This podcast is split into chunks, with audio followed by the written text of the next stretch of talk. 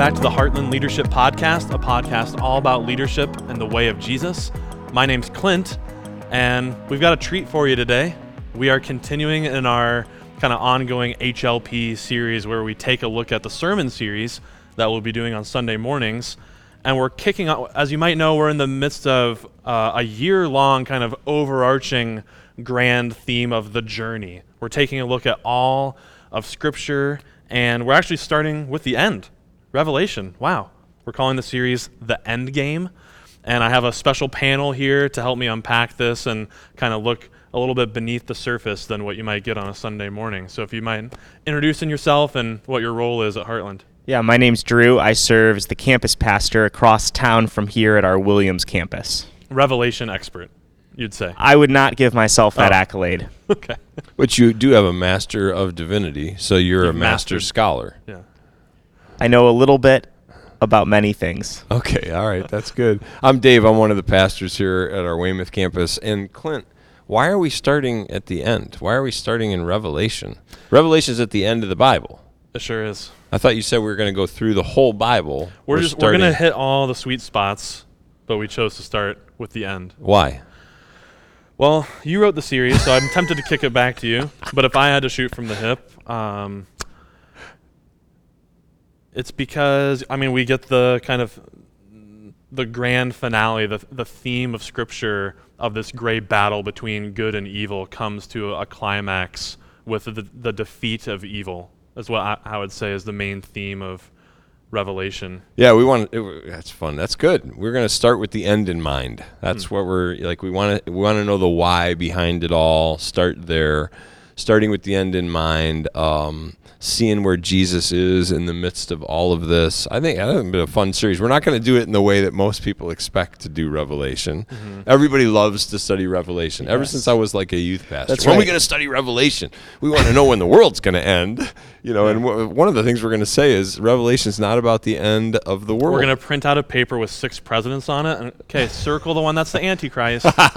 no, it wasn't him. Okay. Oh man, let's do it. It almost makes me think a little bit of how, on occasion, if you see a movie that maybe the ending was particularly powerful to you, or you didn't see it coming, or it surprised you, you may actually go back and rewatch the movie because, in light of that end, now you're looking for certain things that might be said. You're looking for, you know, how do other characters or uh, folks who are involved in this unfolding drama um, live or act in such a way that connects to I've heard this people climax. say this about the Sixth Sense, where you discover a big fact. I'm sure this movie. happens with many movies, but I do think there's something to that where it maybe helps you appreciate some things. Have you not seen The Sixth Sense? I have not actually. No.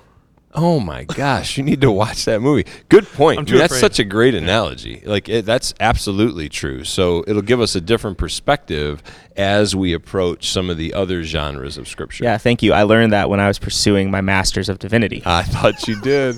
You're such a theological scholar, Andrew. Uh, well, yeah. Let's just kind of unpack some of the themes that we'll be discussing in the series. So the first, the first big idea will be Revelation isn't about the end of the world; it's about the end of evil in the world. Yeah, that's and we've kind of been yeah. batting this around, but like the hugely popular Left Behind series of books and movies uh, has kind of shaped evangelical and even broader American culture of what do what do these Christians think is going to happen one day. And there's this whole kind of like detailed saga of there's this tribulation and people are getting raptured and antichrist will rise to power and it's a time when like the the devil will kind of rule on this earth. It's just there's so there's a lot of moving parts. Is that a lot of people would say that's the main thing about Revelation and trying to Well, one thing that's interesting to me about that is that's sort of what I grew up in. Um, I went to a, a small private Christian school, and while Left Behind books were not in our curriculum, uh, these books were continuing to come out during my childhood. And one thing that you know they didn't tell us then, or I don't remember being on the back cover. I didn't really get into the Left Behind books.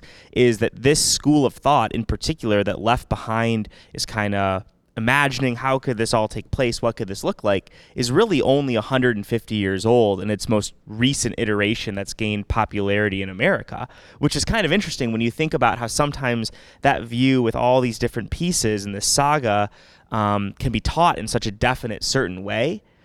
then to realize, oh, that's not necessarily how it's always been in all places across the globe where Christians are reading scripture and thinking about these things. Such a good point. I think we like to be, as USA Americans, in control of things. And so, even this, we like to be in control of how it's going to end. We like to figure that out and have it all sealed up in our minds. And I think it's the absolute wrong way to read the book of Revelation. Revelation was written to a specific audience at a specific time through a man named John who was exiled on an island of Patmos, who was writing in code because he didn't want to die. And it does have application in our life, and it is about the end of evil in the world. So, how can we apply this to our life today? I think it's absolutely worth studying. We're going to actually watch a clip from Left Behind. At least the Weymouth campus, we are. At least at the Weymouth Yeah. campus. No okay, kidding. that's good. That's good. I, I grew up in a very similar way, Drew. Like, um, you know, taught a class when I was an intern at one of my churches on exactly how the timeline of the end was going to go. And there's seven years of tribulation, but at three and a half years, everything changes. You guys are very familiar with this to the point where, can, do I have time to just tell a quick story? Yeah, please do. When I was in college, uh, we played. Maybe I've told you this before. We played a joke on uh, one of the guys in our dorm room. Like we we totally set this guy up. We were up like late into the night, theological geeks. We're talking all about how Revelation ends, how the rapture could happen at any time. Well, one of our buddies has this big trumpet. And so in the like in the middle of the night after the one guy went to sleep, we went into the bathroom, which was kind of like a shared bathroom for our for our dorm, and um, we laid our, clothes in piles right in front of the sink. We had the water running. We left it. We turned a hair dryer on, so it looked like bodies had just disappeared. The shower was still running, and then we all got outside the the dorm, and my friend took the trumpet and went. Bah, bah, bah! You know, and a guy he, he wakes up and he comes running a total setup and he looks as he goes back to the bathroom and he, he, told us later he's like for a split second I thought I had been left behind. It was such it was such a great deal, you know. But that's how some people Yeah. interpret the book of Revelation. They say, nope, we need to take it literally. This is what it says. This is what's going to happen. We can tell you the time. And in my opinion, it really is about I want to be in control of this. And guys, like the first thing you have to learn is we are so not in control of any of And this. if I'm not mistaken, correct me if I'm wrong, Masters of Divinity. Um, the rapture claim is not a, a revelation text. It's Right, mostly it's in from Thessalonians. First Thessalonians. If I might just read it, Oh, just sure. so people that this isn't this isn't something that happens in Revelation. Some systematic theologian has found this in Thessalonians and is like, oh, well then it must happen here in Revelation. So here's, according to the Lord's word, we tell you that we who are still alive, who are left until the coming of the Lord, will certainly not precede those who have fallen asleep. Oh boy. For the Lord himself will come down from heaven with a loud command, with the voice of the archangel, and with the trumpet call of God, and the dead in Christ will rise first. After that, we who are still alive and are left will be caught up together with them in the clouds to meet the Lord in the air. And so we will be with the Lord forever. Wow. Read at many funerals. Yeah, I I, mean, as this yet at a as this way of trying to give people hope, Hmm. you know, um, and combining that with the Book of Revelation makes for an interesting interpretation. I think there's a few things you're touching on that are interesting. One is that in its own way, the book of Revelation does deal with how we might wrestle with these issues of control, just in a very different way than many of us might think. Um, kind of settling that control issue once and for all by showing us who is in control rather than giving us the exact timeline necessarily. I also think it's worth noting that this type of literature that we find in the book of Revelation or the apocalypse of Revelation, these are a similar word here.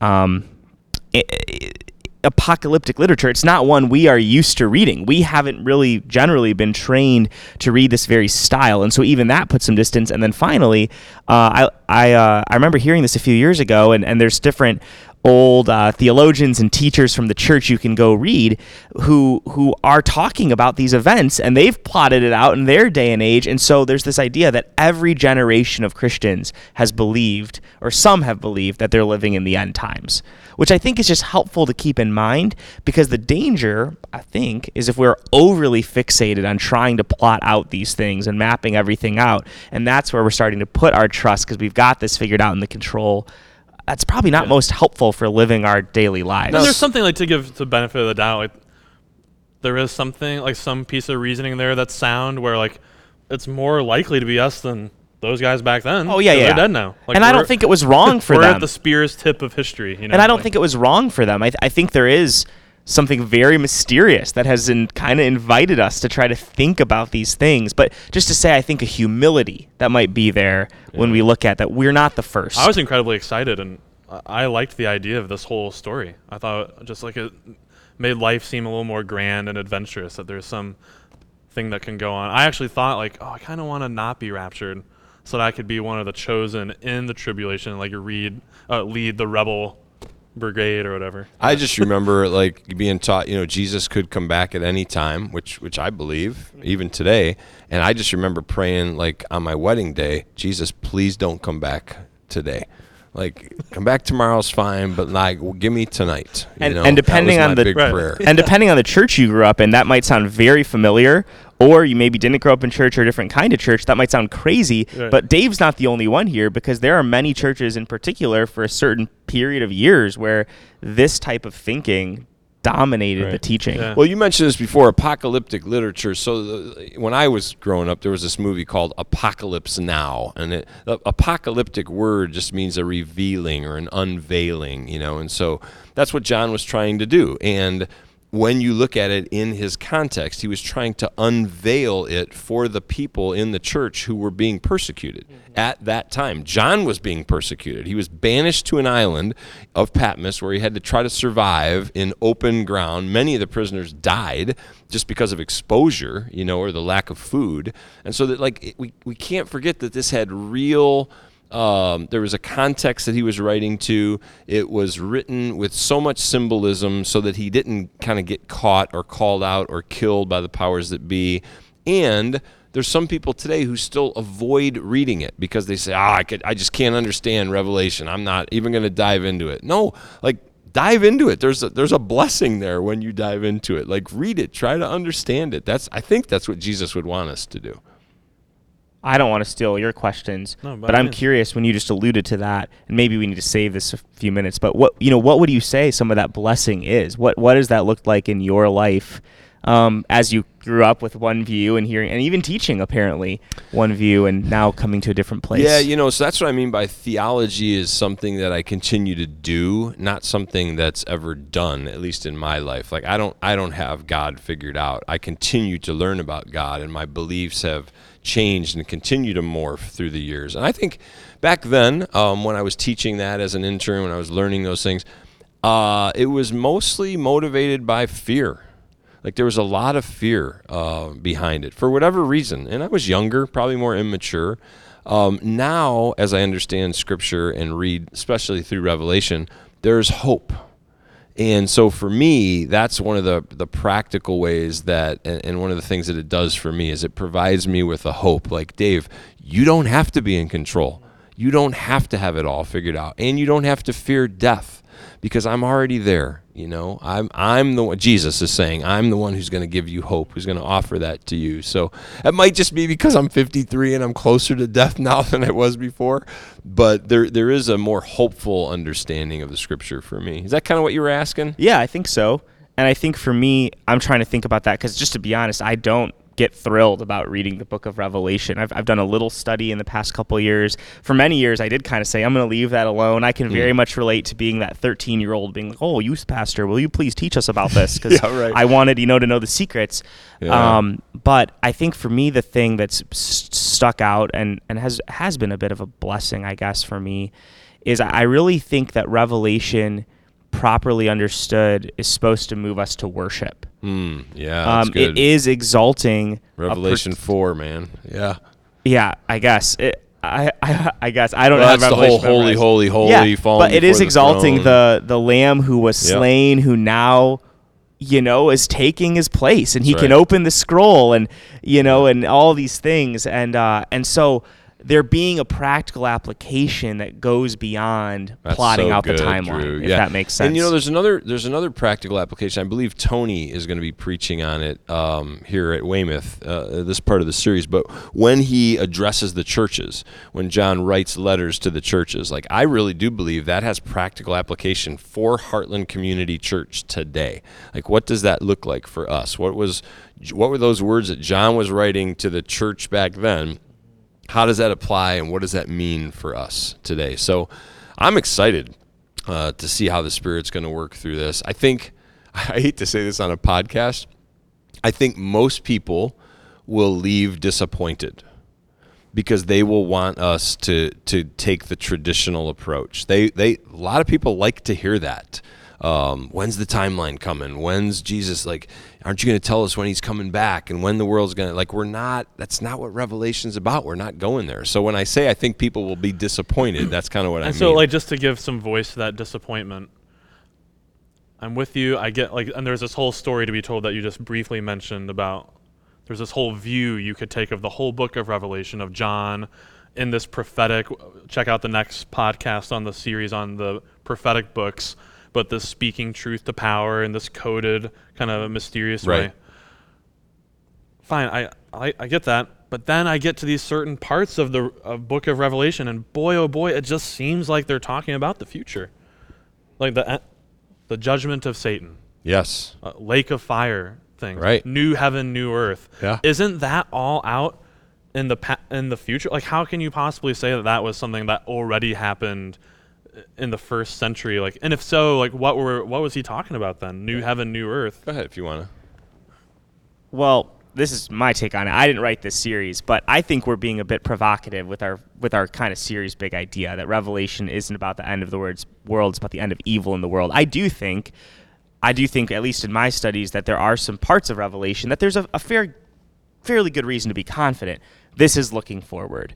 Um, I think, especially if you look at Revelation 19 to 21 in particular. That's what I'm thinking of. That seems to have a very um, future dimension of it, and and so uh, in my mind, like that's where we're being a little bit, you know, we're poking a little bit with that big idea because I, I do think, at least for me, there is something there. This view that you mentioned before, Clint, there's this whole view. It's, it's I believe it's understood as the preterist view of Revelation.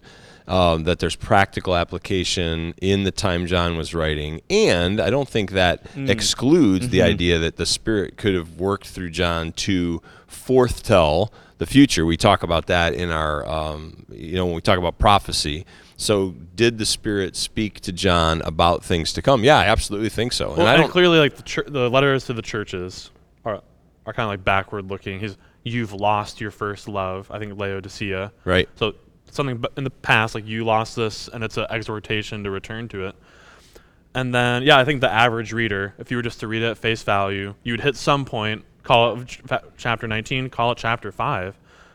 Uh, like, oh, well, now it's about the future or something. But that, but and now the preterists come along and say, well, he's speaking to the, the emperor of Rome at the time, and and you can we can all work around that. And then you get to this 19 through 21, and so much of people's theology hang on these three chapters, and like the damned go to the lake of fire, and the the righteous, you know, in Jesus go to heaven, this new heaven, new earth. Yep. I mean, And John brings back this image of the garden, you know, Yeah. uh, especially in 2021. He, he, it's almost like he's tying a bow around the entire scripture. We start in the garden in this incredible place of blessing where God wants to live with his people.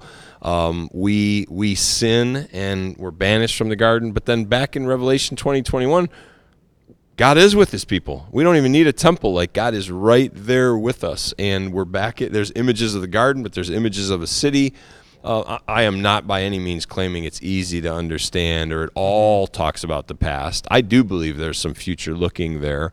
Can we completely get our arms around it? No, but I do think the big idea is like it, God is in the business of restoring this world. Like that's what he has in mind. He's not he's not interested in destroying the world and throwing it away. He's interested in redeeming and restoring it. and and that to me is one of the other pieces that's that can get very practical when you think about that because whether it was uh, you know pop folklore, just the culture I grew up in, I did have more of this view growing up of this earth is going to burn and be destroyed. Um, and certainly there are very bright scholars who try to take the Bible very seriously who have that view. But I also think, you know, just personally, I've arrived at more of a view where it is. It is the new heaven coming to earth, which we sort of see foreshadowed in Jesus as heaven comes to earth.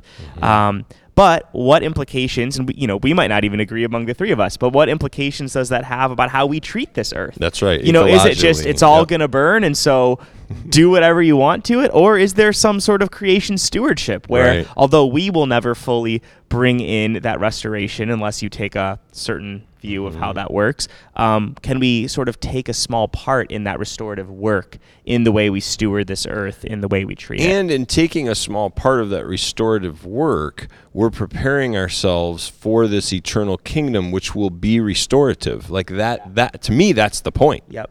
I think I think like some of the other words that come to my mind are like beauty and order and flourishing. Just like there seems to be some order and some some just innate beauty, creativity, life to the garden that we see in the beginning of the Genesis narrative. Now we see the return of that. And I think even the city imagery gives us a little bit of that. Yeah, and what we talk about here a lot, um, you know, at, at, Heartland is this idea of original blessing, how the gospel really started in Genesis 1 and Genesis 2, God wanting to live with his people, bless his people, love his people.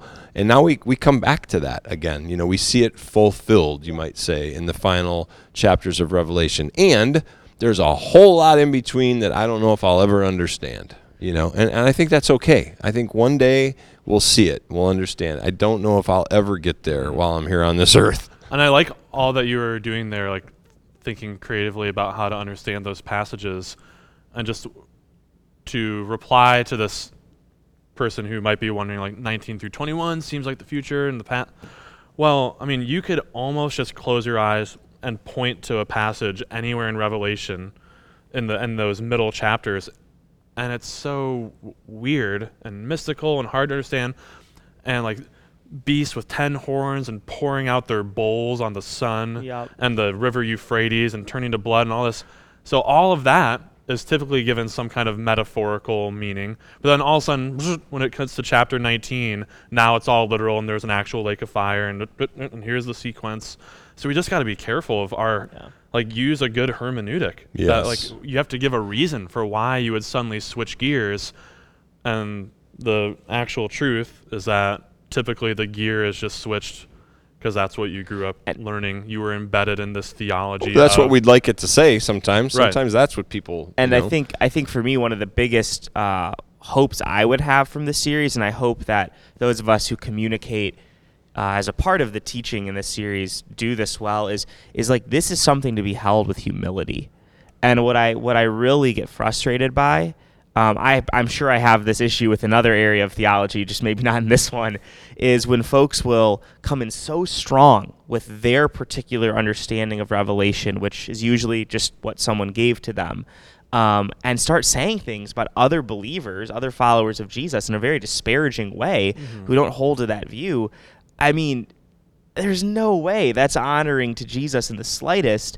And then again, situate yourself in the last 2,000 years of reading this apocalypse of John. Recognize how different our social location is from John's original recipients. I mean, if you're if you're reading it here in Medina, Ohio in 2022, I can think of very few social situations that are more different than John's audiences. I don't know if we have to beat ourselves up about that, but can we hold these things just with a well, little bit of grace and, and it's a really dangerous. I almost read. I don't know. I, am in two minds about recommending people read it.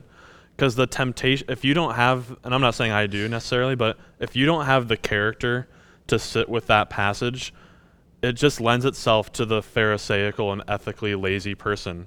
To like when they read about the mark of the beast then they can point to all the different people that have venmo or something. Well that's the mark of the beast. You're participating in the consumerist uh, and i'm not going to do that. I don't do that. And over the years, people have pointed to different little external things. Well, that happens here on a regular basis. That like mark you out as evil, but yeah. I'm going to refrain because I'm good. Whereas, actually, what if you just read it like in some kind of more mystical reading? Like, well, in what ways are do you have marks of the beast on you right now, and how you're a total jerk to your wife or your kids or your coworkers, like you have a mark of the beast, man. I mean, I had a few that. weeks ago. Somebody approached me that asked me, you know, all about the vaccine, and Oh, you know, this is the end times. I can see it, and people getting this vaccine, and I'm like, wow.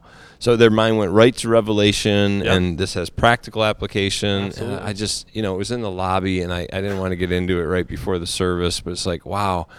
I think your hermeneutical understanding of Revelation is way off. You know, It's always tied to something external that is not like too tricky to just avoid than Yeah. real life change and transformation. Well, I think just broadly speaking, what what I think you're saying is, you know, our fascination with deciphering this really tricky scripture, uh, it, it's it cannot be disconnected from the overall commitment we have as disciples of Jesus. It's not like, well, now I get to be a jerk because I read it right, or you hmm. know, I missed the mark, you know, because I know what the mark is. To your point, like there's a lot that Christ has willed that we need to be sensitive to through the spirit are we are we being obedient you know what are we allowing to pop up in our life even if we are or because we are fascinated so much by these symbols. It's funny you bring up Jesus with this because my mind went to uh, like Matthew 20, 24, 25 when he talks about, you know, there'll be a woman grinding at the stone and all of a sudden she's gone and the thief in the night and some of this. And, and in the same way, some people apply that scripture Yes. back to the end times. And what was Jesus, you know, trying to say there? What did he mean by that? How does it apply to us today? Those are some interesting things to think about. Could I, here's an even more interesting thing. Let's say there is a real rapture. Could I have fellowship with another Christian who believes in a real rapture? Yeah, I, like, that's not a deal breaker for me. And I could have fellowship with somebody who doesn't believe. Like, it's not my my mm-hmm. core foundation of beliefs. Like there's a whole lot of people who love Jesus and are good Christians who believe differently about many aspects of the book of Revelation. And if we all honor one another in that process, maybe we could all learn a little bit more about the book of Revelation, about ourselves, about you know how this whole thing ends. and and hopefully this is not your experience if Heartland's your church home, but you know some of us like I I can remember being in communities um, centered on Jesus where the way you kind of moved up the pecking order was how much information you knew or you were certain you knew about the Bible, and so in a setting like that, well. My relationship with someone else within this community might be a little bit of a, we don't say it, but it's a little bit of a competition. You know, who's kind of got the leg up on each other with what do you know? But if you think about it, uh, if, and I think he is, if Jesus is deeply concerned with how we live our lives each and every day as a participation in his kingdom, as citizens of his kingdom, man, we, we should have a lot more important things to talk about with each Yeah, other in our conversations than, hey, are you are you a premillennial, postmillennial guy? You know, uh, not that we can't talk about those things, but if that's what we're coming back to over and over again, are we emphasizing the right thing? Well, I just think theologically, the theological geeks they they use those labels, and then you know once they find out what you what you are, pre-trib, post-trib, you know whatever, then it's like whether they avoid you or have less respect for you or more respect for you. I just think it's all wrong because it's the wrong motivation. Like, shouldn't love be the motivation? Us learning to love one another, strive for unity together, learn from one another. And I think so many times it's pride that's motivating people. Um, and and the other thing I sometimes hear when that happens is when you realize there's a disagreement or someone realizes there's a disagreement, it can be well you don't take the Bible seriously. Oh, right. and That's a just on one. that topic, like there might be someone you know here. Uh, as a part of this church family, who, as Dave's preaching, you know, in a couple weeks, is like, man, I've looked at this stuff and I care about it, and I think Dave's wrong. Yeah. It doesn't mean you didn't take the Bible seriously. It doesn't mean Dave didn't take the Right. Bible seriously. And so, again, that's that humility piece where we have to be just really careful with what are the implications we draw from my disagreement potentially Yeah. with someone Paul even here. talks about that in uh, I think it's Acts 11 where he talks about the Bereans and how they dug into the scriptures. They didn't just take for granted what Paul was teaching. They dug into it for themselves and they wanted to learn. And I I man, I'm probably wrong about a lot of things. I would hope that our congregation digs into it. I hope that there's people who think differently than I do because that I helps love sharpen if someone me. in, in like good faith le- reached out to us on staff, had done their homework and looked at the scriptures and like, hey, I thought something you said on Sunday, like I don't agree with that, and here's why. Yeah. I'd love to have that conversation and and as iron sharpens iron, you know. I do have that conversation pretty regularly, and I like it when we're trying to sharpen each other Yes. and not try to demean one another or put put someone in their place. Draw right? lines. Right. Yeah. Yeah. You know, face each other on different teams. Right. To me, No. the, the kingdom is so big.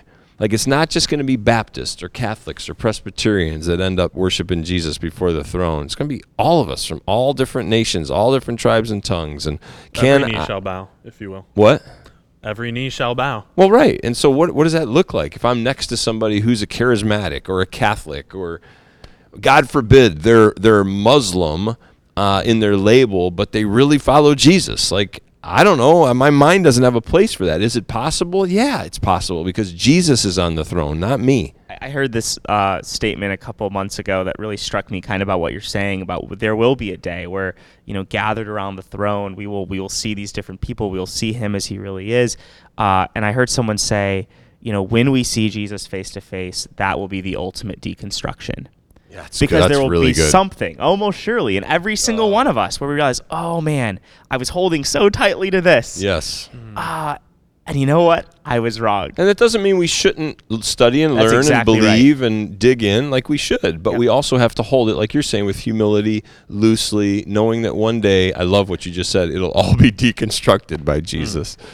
To, to me the picture is and i hope this is true throughout this year long journey that as we dig in as we submit to the spirit as we listen to each other as we take this seriously uh, that we will grow in both our conviction about what we do believe and our humility i don't think those That's- things are at odds great. i think that's what maturity looks like I, I picture, and maybe it's just me, but I picture Jesus like sitting on a couch next to me one day, putting his arm around, just saying, "Oh, Dave, you know, like you, you cared so deeply about all those things, and here's the only thing I needed you to care about. You know, just simplifying it, focusing me. So I'm, I'm looking forward to that day. Um, who knows when it's going to come, right? I guess we'll find out throughout this series as we study it, or only the father knows or only the Father knows. That's a good question. Does Jesus even know when he's returning? Hmm.